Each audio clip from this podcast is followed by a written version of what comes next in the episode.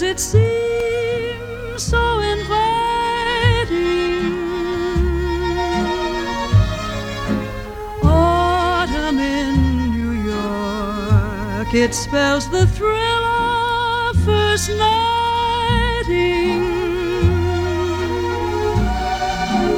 Glittering crowds and shimmering clouds in canyons of steel.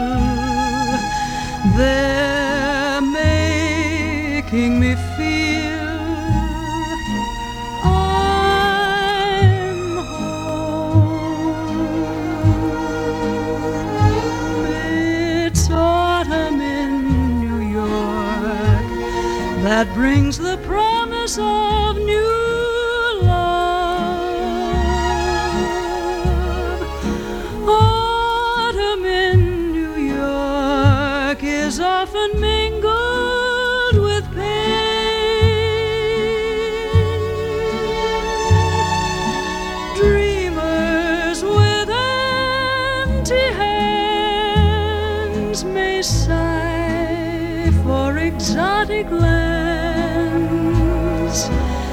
It's autumn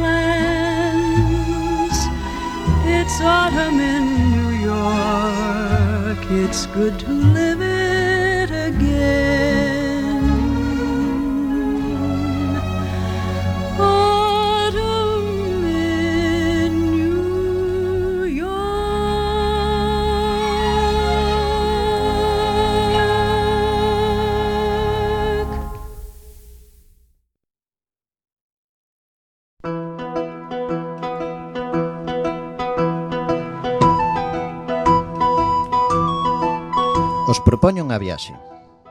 Unha viaxe marítima para dar comenzo. E a vez os pido un favor. Situaros no século XVII. E utilizade a vosa imaginación para ser os protagonistas da viaxe. Sexamos piratas nun barco bacalardeiro.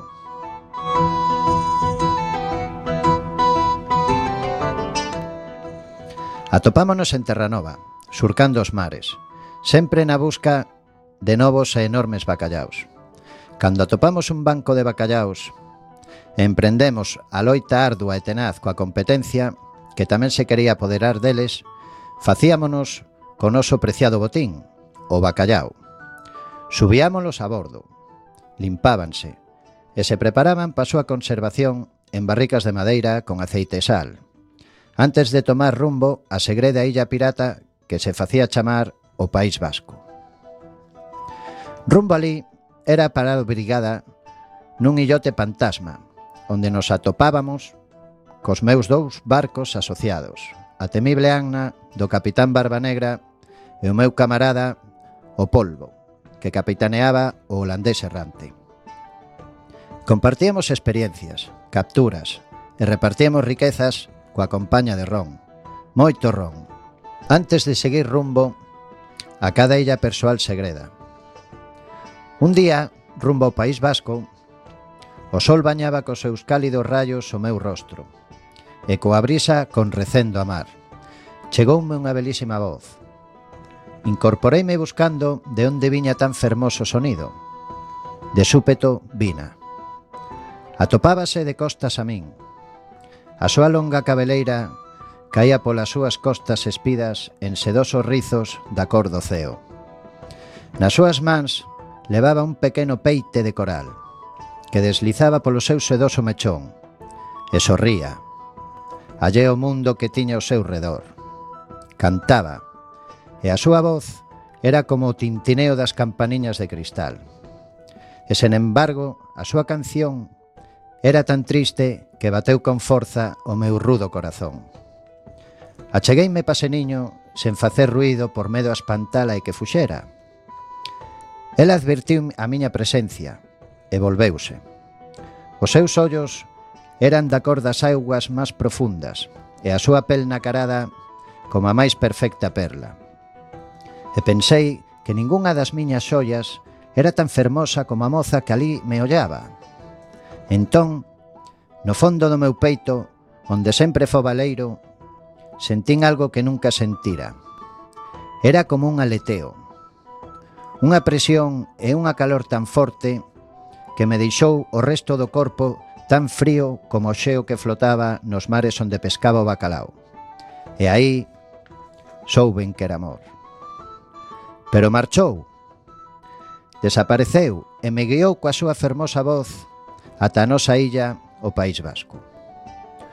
Unha vez alí, a miña tripulación desembarcou para non voltar, porque dicían que un extraño e temeroso ruido que identificaron como pil, pil, pil, pil, asustoulles.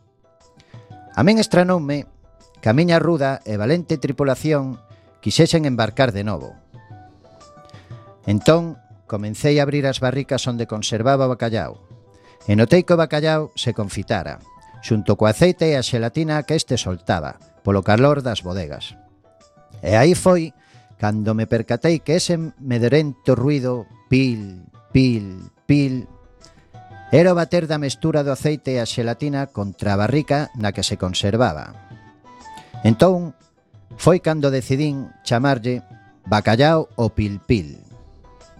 Prato estrela que perdurará polos séculos na nosa segreda illa, o País Vasco.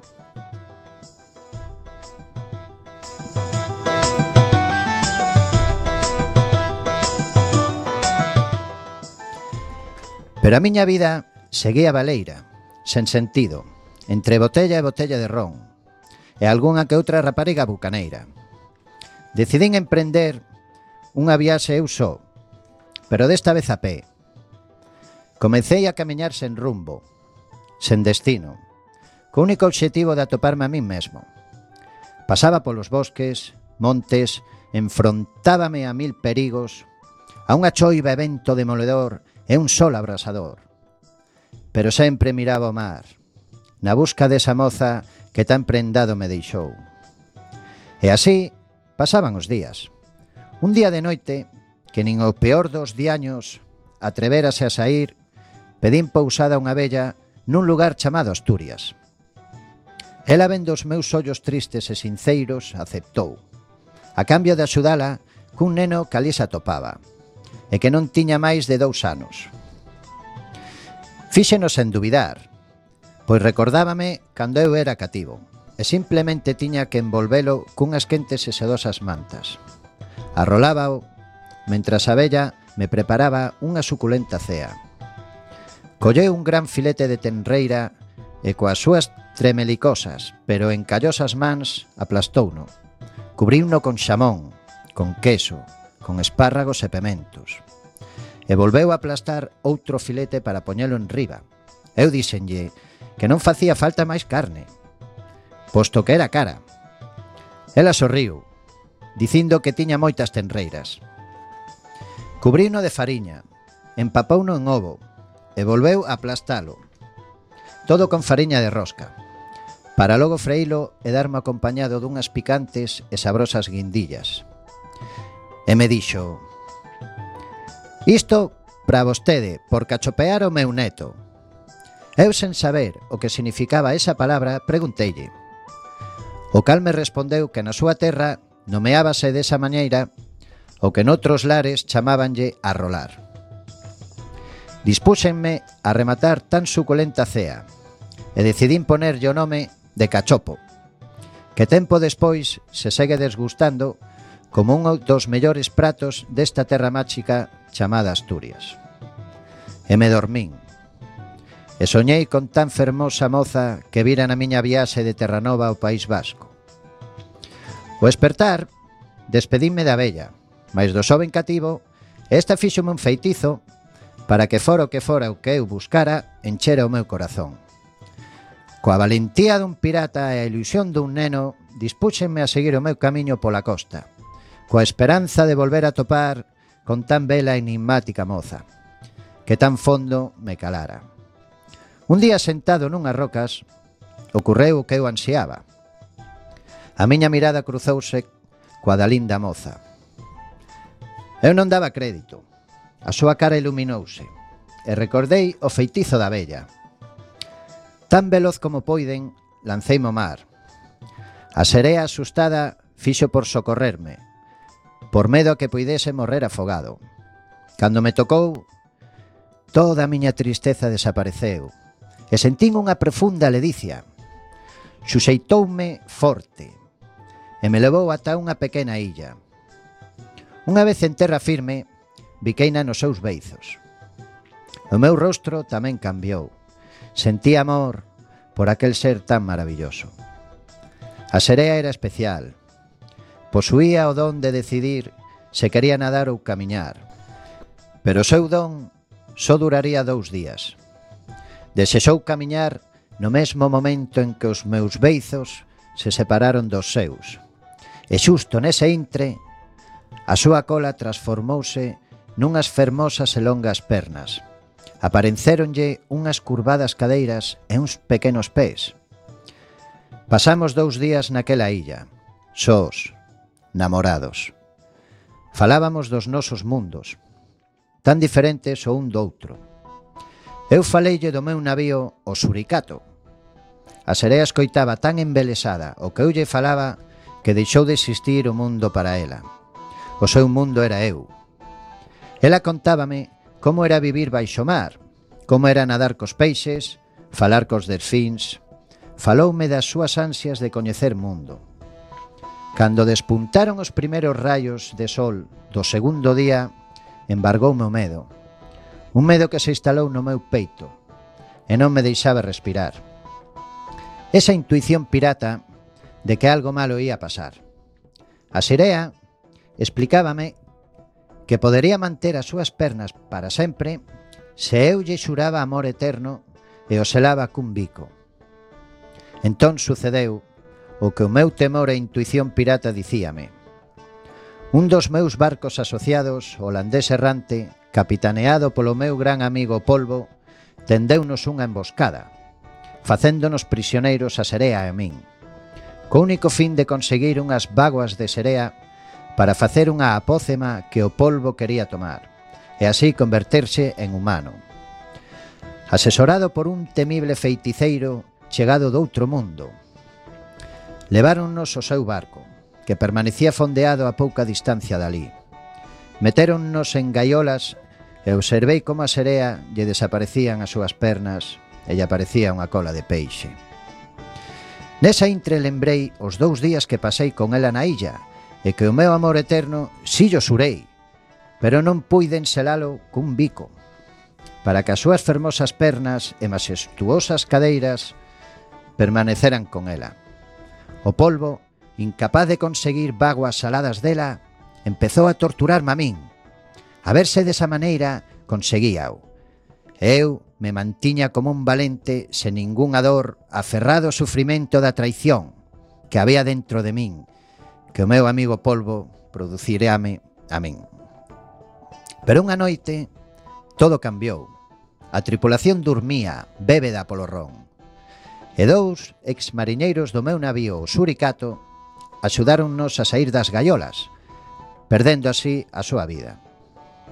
Enfrontámonos nunha infernal loita, a Seré e máis eu contra a tripulación bébeda, o polvo e o feiticeiro. Foi sinxelo desfacerse da tripulación debido ao seu estado de embriaguez, ficando así o capitán polvo, o feiticeiro, a Serea e máis eu. Atopábamos fronte ás costas galegas, onde se dicía o fin da terra, Fisterra. O feiticeiro e a serea loitaron entre eles cos seus poderes máxicos. E eu quixen loitar heroicamente contra o meu ex socio e ex amigo Polvo, debido ao forte odio que lle tiña pola traizón, e empuxado por unha forza interior impulsada polo amor da miña serea. Ela, doída tamén e empurrada polo amor, e os seus amigos os peixes, venceu o mago. E eu logrei matar o polvo. Non sen antes deixares unha maldición, que cos anos sería unha bendición. E dicía así, Nunca vos desfaredes de min, permanecerei polos séculos nos mares e inundarei do meu ser todas as costas. Daquela que haxa gran cantidade de polvos nas costas galegas. Por iso, actualmente, os polvos se lles maza antes, como a honra da loita que tivemos. Cócese, sal, pimentón e un bo aceite de oliva e o nominaríamos polvo a feira. Pero a historia non remata aquí.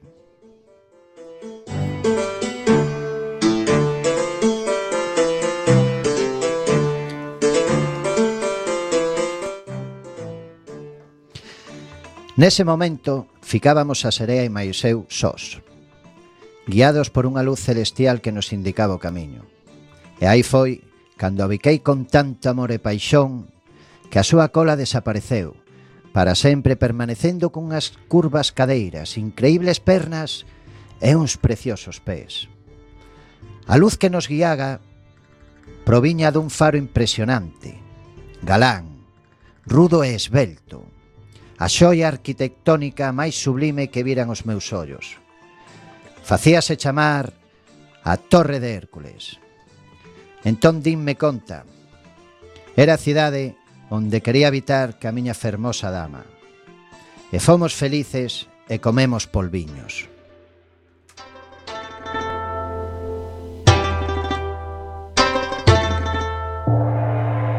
Polo amor dunha serea, imaginado por Luis Velasco. Escoitas Quack FM.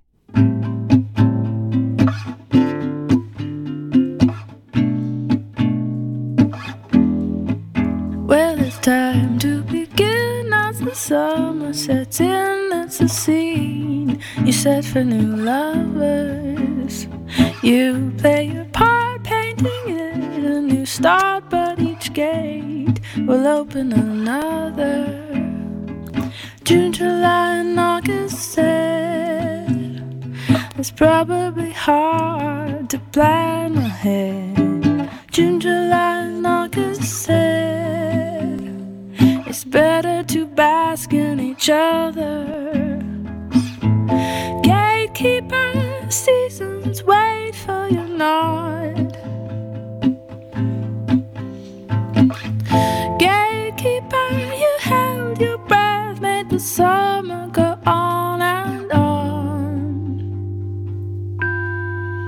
Well, they tried to stay in from the cold and the wind making love and making their dinner, only to find out the love that they grew in the summer froze. February, April said, Don't be fooled by that summer again. February, April said, That half of the year where we'll never be friends.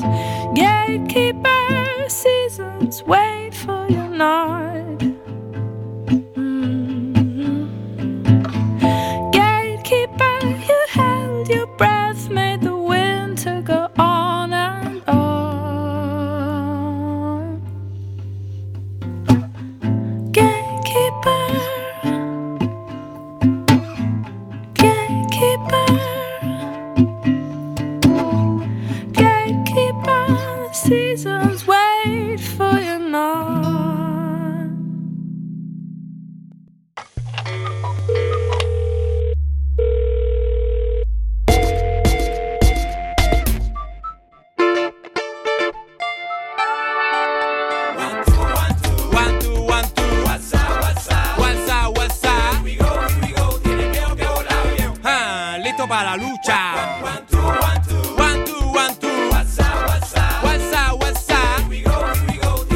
Volar bien. Ah, listo para la lucha. Dime que volar, venga acá ya. Pónmela por los pies que piso acá. Mi ciudad, sí. Es pa' ti, Cuba, pa' ti, pa' mí. Permanecerá. Tú tienes miedo que volar.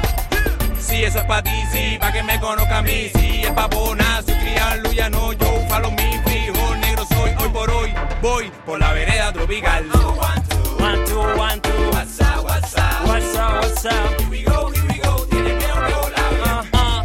Para la lucha. One, two, one, two. One, two, one, two. What's up, what's? Here we go, here we go. Que listo para la lucha. Crece, ¿qué pasó? Miedo no traigo aquí, fruto que merece, permanecerá aquí, no me des paso atrás, no. Yo la pongo como, hey, como va, pa' ti, pa' ti, permanecerá así, hey, what's up, ¿qué pasó? Hey, miedo no crece, here we go. Voz semilla que te represente, permanecerá, ni un paso atrás.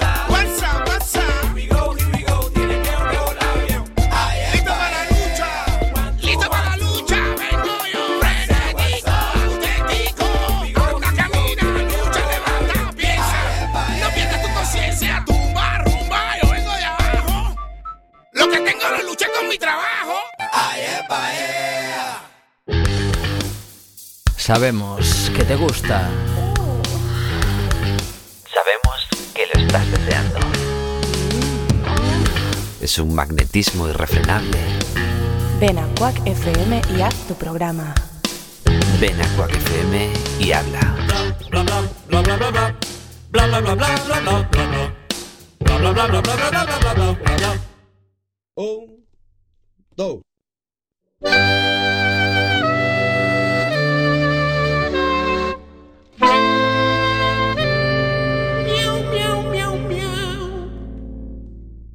Chamaron para formar o noso amigo Bayón Era para folgar.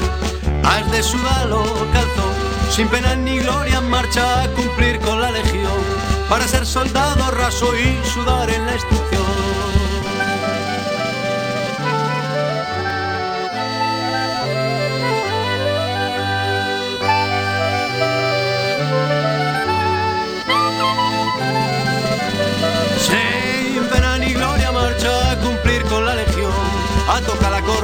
olla ou pintar o paredón.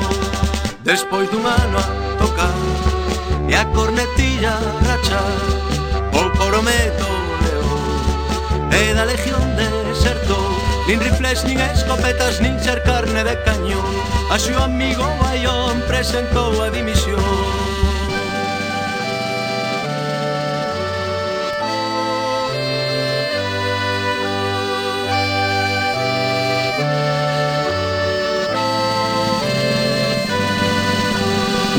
Bombas non máis bombas non máis facer instrucción. Son palabras do Bayón Como din nesta canción. É unha granxa mercou A un emigrado alemán. A gusto sea tocou Entre tanto animal. Mais a súa vocación músico de profesión Formar unha gran orquesta era toda unha obsesión.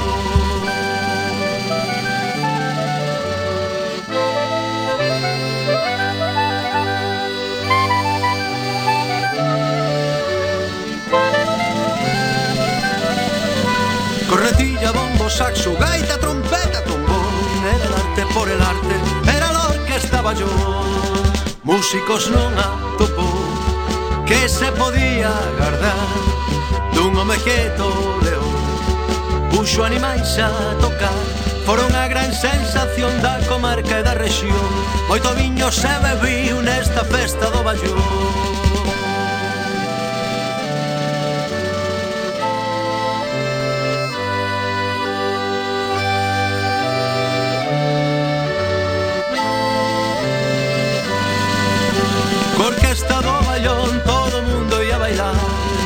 podía que esta orquesta iba a triunfar. Vai onde o gato, vai onde dice, vai onde o gato, vai onde, vai onde o gato, vai onde, vai onde o gato, vai onde. E de gato e de cans esta orquesta se formou, e de gato e de cans esta orquesta se formou.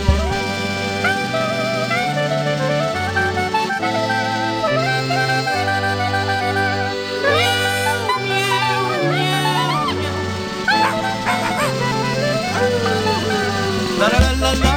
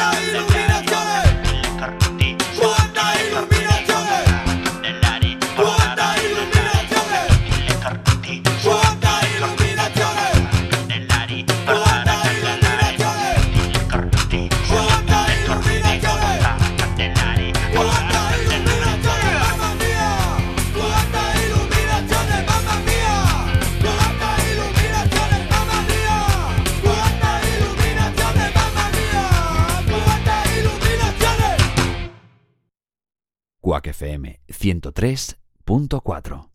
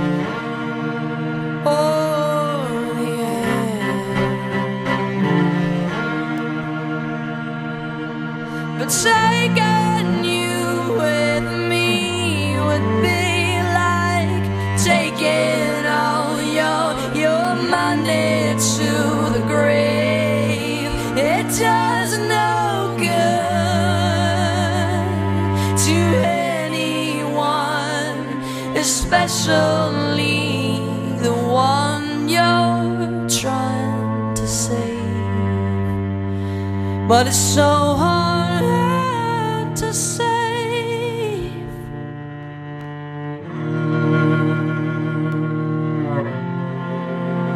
And when you need a friend, hey, you can count on anyone, but you know I'll defend the tragedy that we knew at the end.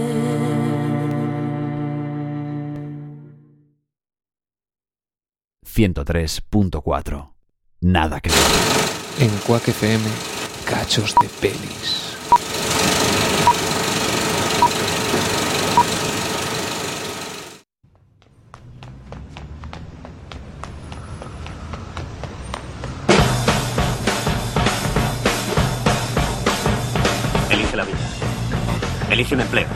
Elige una carrera. Elige una familia. Elige un televisor grande que te cagas. Elige lavadoras, coches, equipos de compact disc y abrelatas eléctricos. ¡Paso!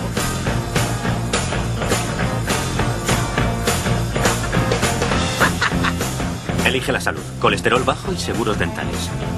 Elige pagar hipotecas a interés fijo. Elige un piso piloto. Elige a tus amigos. Elige ropa deportiva y maletas a juego. Elige pagar a plazos un traje de marca en una amplia gama de putos tejidos. Elige el bricolaje y preguntarte quién coño eres los domingos por la mañana. Elige sentarte en el sofá a ver teleconcursos que embotan la mente y aplastan el espíritu mientras llenas tu boca de puta comida basura.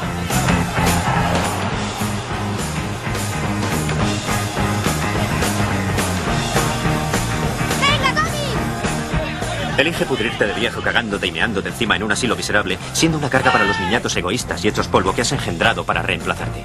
Elige tu futuro. Elige la vida.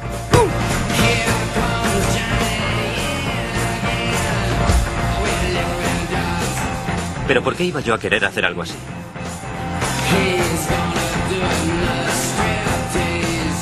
Yo elegí no elegir la vida. Yo elegí otra cosa. ¿Y las razones? No hay razones. ¿Quién necesita razones cuando tienes heroína?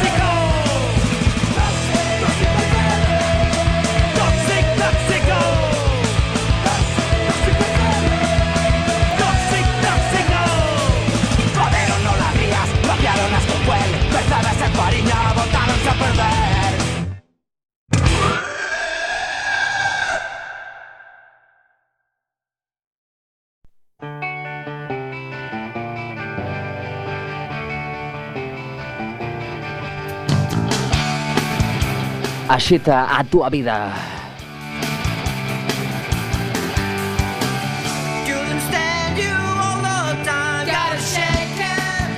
Quack FM 103.4 do teu dial, axítate.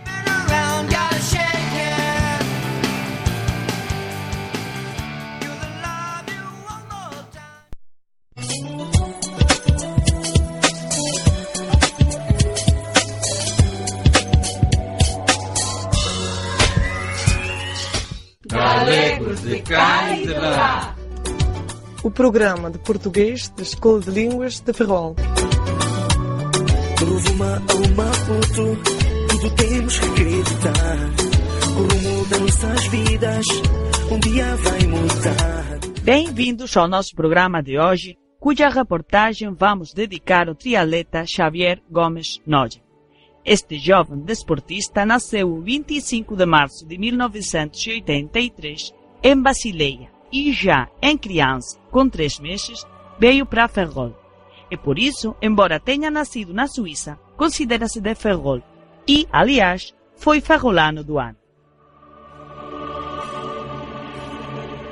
Eh, Estou muito contente e emocionado por este reconhecimento. É muito gratificante. Embora tenha nascido na Suíça e não mora em Ferrol, não vou dizer que não, porque isto, afinal, é currículo para mim. Os seus começos não estiveram isentos de dificuldades. Em 1999, foi diagnosticado de uma cardiopatia que lhe impede competir oficialmente até novembro do ano 2003. Pois é, foi uma etapa muito difícil na minha vida como esportista. Embora eu não acreditasse no diagnóstico por estar bem, boa saúde, não me permitiram competir de jeito oficial durante quase quatro anos. A partir de 2004, recuperou a liberdade de competir a nível internacional. Assim, começou uma carreira de sucesso que atinge seis campeonatos mundiais e a prata nos Jogos Olímpicos de Londres de 2012. A isto temos de acrescentar a sua recente proclamação como campeão do mundo de triatlo no passado mês de setembro em Londres. Sim, na verdade estou muito contente porque foi uma competição muito dura, ganhei no último momento. Eu acho que é o fruto de todos estes anos de sacrifício. Pode-se dizer do Xavier que é uma promessa feita à realidade. Já aos seus 28 anos, com um percurso impecável, mas tristemente pouco divulgado, em favor de outros desportos mais rendíveis economicamente. Isto tudo desde Galegos, de cá e de lá. Até mais outro dia.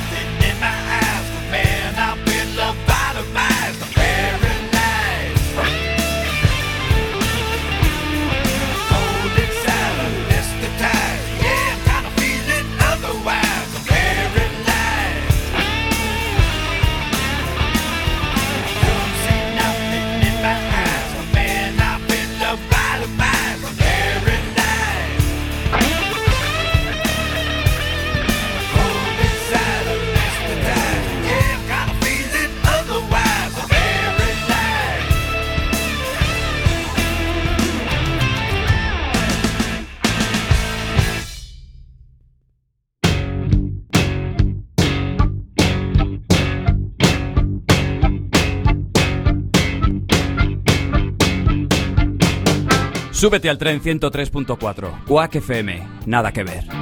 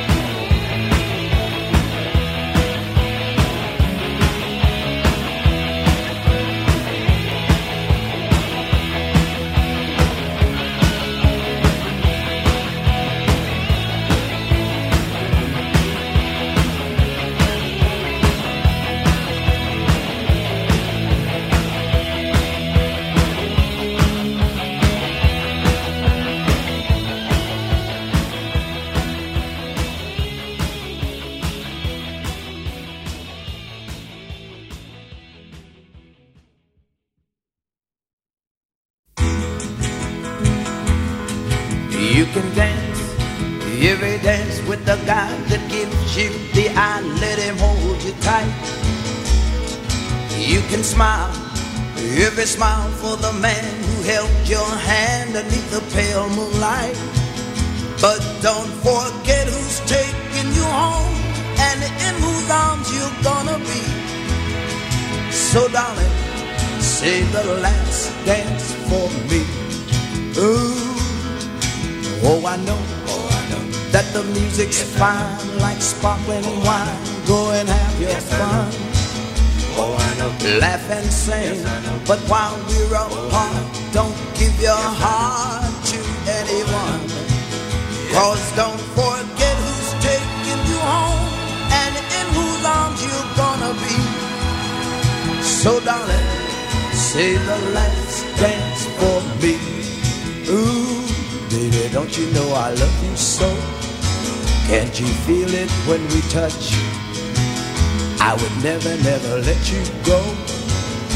I love you oh so much. You can dance, you can dance. Go carry on till the night is gone and it's time to go. You can dance. If he asks, if you're all alone, can he take you home? You must tell him no. Cause don't forget who's taking you home and in whose arms you're gonna be. So darling, save the last dance for me.